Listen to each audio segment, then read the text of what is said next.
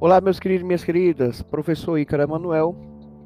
E o episódio de hoje do nosso podcast de Introdução ao Estudo de Direito será a justiça no mundo jurídico. Sabemos que o termo direito vincula-se etimologicamente com o correto, o adequado, o reto. Em paralelo, o termo justiça ele se relaciona diretamente com o direito. E essa vinculação entre direito e a justiça, ela está clara em vários termos atualmente utilizados em português, como exemplo jurídico, juiz, jurista, jurisdição, entre outros. Na doutrina, a vinculação da justiça com o direito tem uma longa tradição.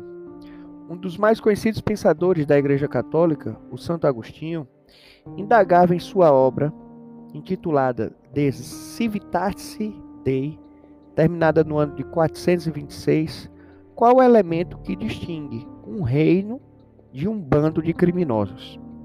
A pergunta é bastante pertinente, já que qualquer máfia tem regras de disciplina, pois possui uma estrutura hierárquica, aplica sanções contra seus membros, que venham a cometer faltas e conseguem impor sua vontade mediante ameaça ou exercício de violência física. Resumidamente, exerce poder e aplica regras vinculantes.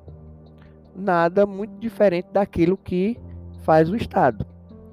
O Estado seria então uma poderosíssima máfia ou há elementos que distinguem as máfias, entre aspas, dos estados juridicamente organizados. Santo Agostinho afirmou que o traço peculiar dos reinos é a busca e a realização da justiça. Sem justiça, o poder estatal torna-se um bando de criminoso. Esta resposta foi adotada pelos juristas na Idade Média, que repetiam o famoso brocado: justiça fundamento regnorum. A justiça é o fundamento dos reinos. E continua bastante presente é, nas intituladas obras apologéticas. A justiça dá sentido e significação a todo direito positivo, afirmava Franco Montoro.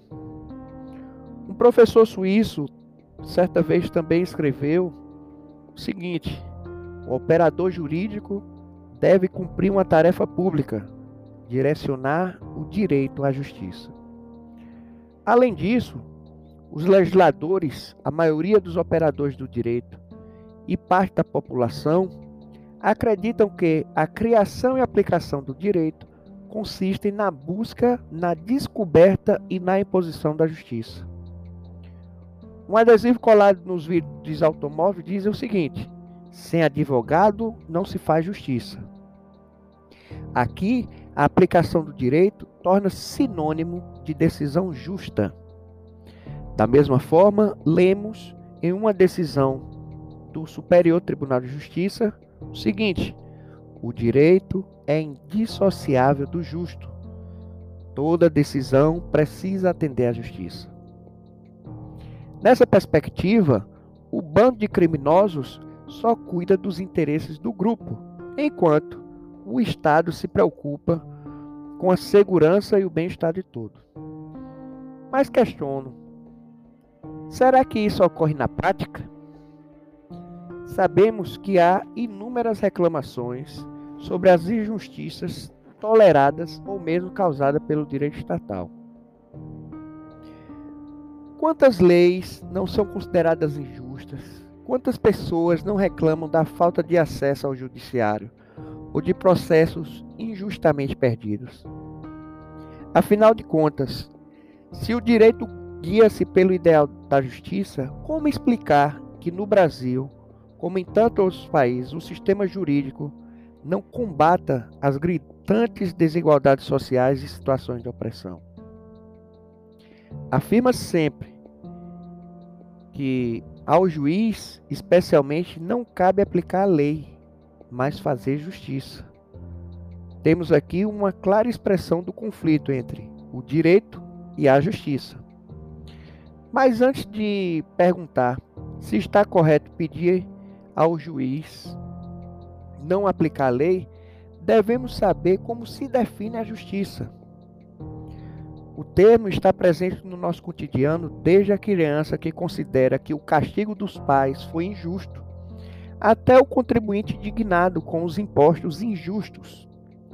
Mas as pessoas não concordam sobre o seu conteúdo. Os estudiosos que há mais de 10 anos, 10 séculos, buscam trazer os variados modos de definição da justiça. E um recente estudo analisou o problema da justiça a partir de oito perspectivas totalmente diferentes. Diante dessas dificuldades, alguns autores consideram impossível especificar o conteúdo da justiça e limitam-se ao uso de uma retórica vazia. A justiça seria a forma jurídica do amor, um valor sem definição do seu conteúdo. Uma outra proposta é definir a justiça como a, a determinação dos direitos e deveres que devem reger as relações entre os membros de uma comunidade.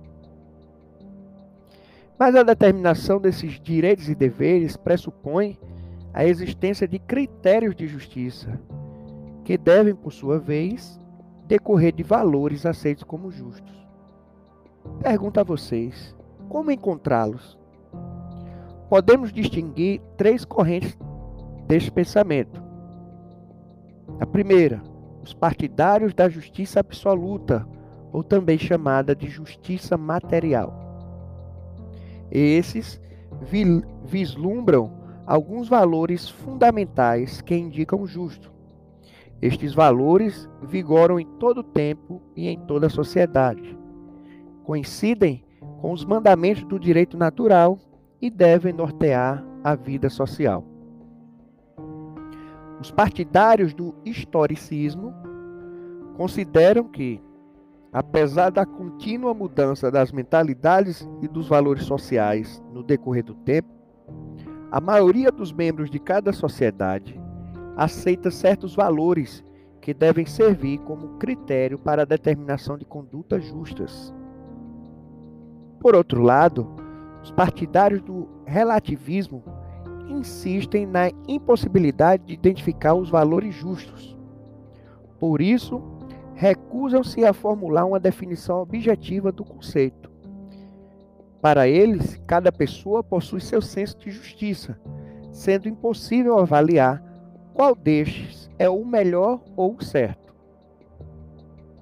Com exceção à teoria da justiça absoluta, que não encontra partidários na atualidade, as demais correntes concordam que os valores da justiça dependem de três fatores: os fatores tempo e espaço, já que as ideias sobre o justo elas modificam-se dependendo do período e do país e também do fator social, já que a representação do justo pode divergir segundo um grupo social.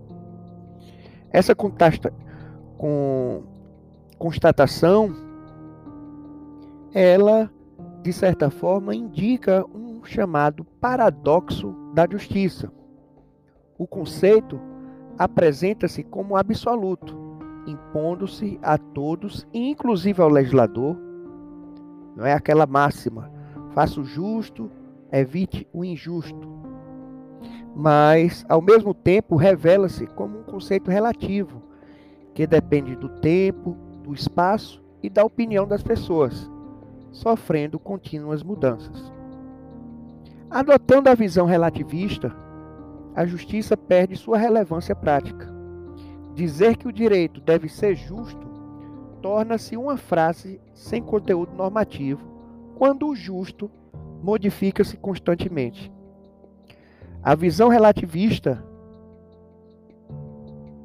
faz tão somente um intrasistemático do conceito de justiça. Isso significa que uma conduta, uma norma jurídica, uma decisão ou uma instituição são justas quando correspondem a determinado tipo de organização social. Em uma palavra, é justo aquilo que corresponde aos valores de cada sistema. Aqui, a justiça indica o ajuste, torna-se uma justiça conforme o sistema. Exemplo: se uma sociedade admite a escravidão por motivos econômicos, então as leis que autorizam a escravidão são justas, na medida em que se ajustam às opiniões e interesses predominantes dessa sociedade.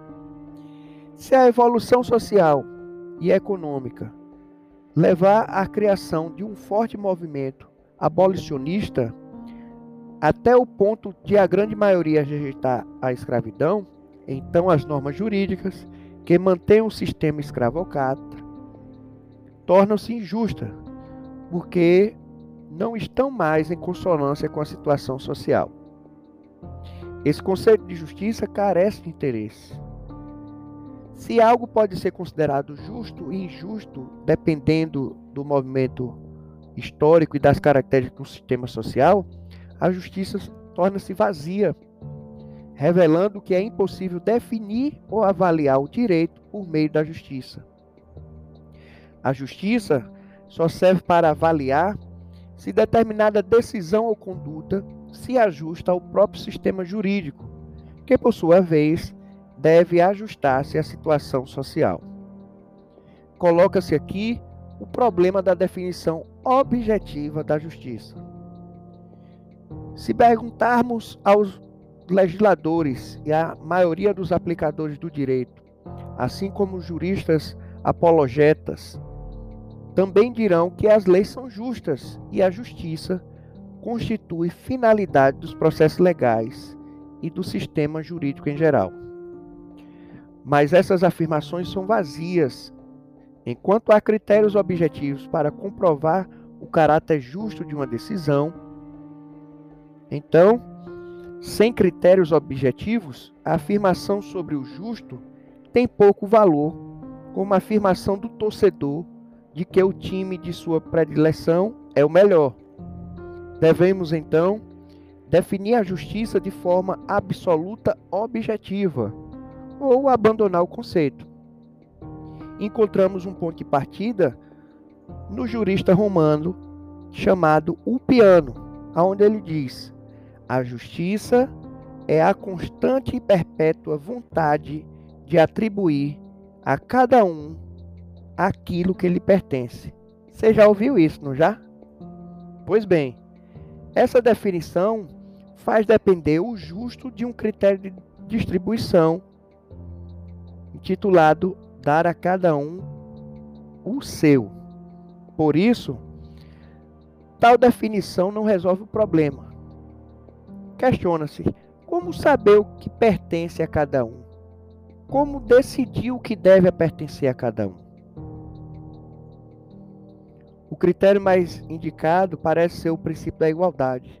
E como já dizia Aristóteles, faz parte da essência do direito tratar os iguais de forma igual e os desiguais de forma desigual, de acordo com o grau e a intensidade de suas diferenças. Exemplo: duas pessoas que executam o mesmo trabalho com os mesmos resultados deve receber o mesmo pagamento.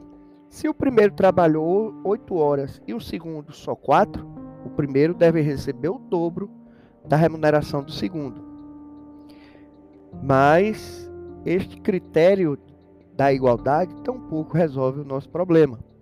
A igualdade impõe tratar os iguais de forma igual, mas não mostra qual é o melhor critério para definir quem é igual com quem.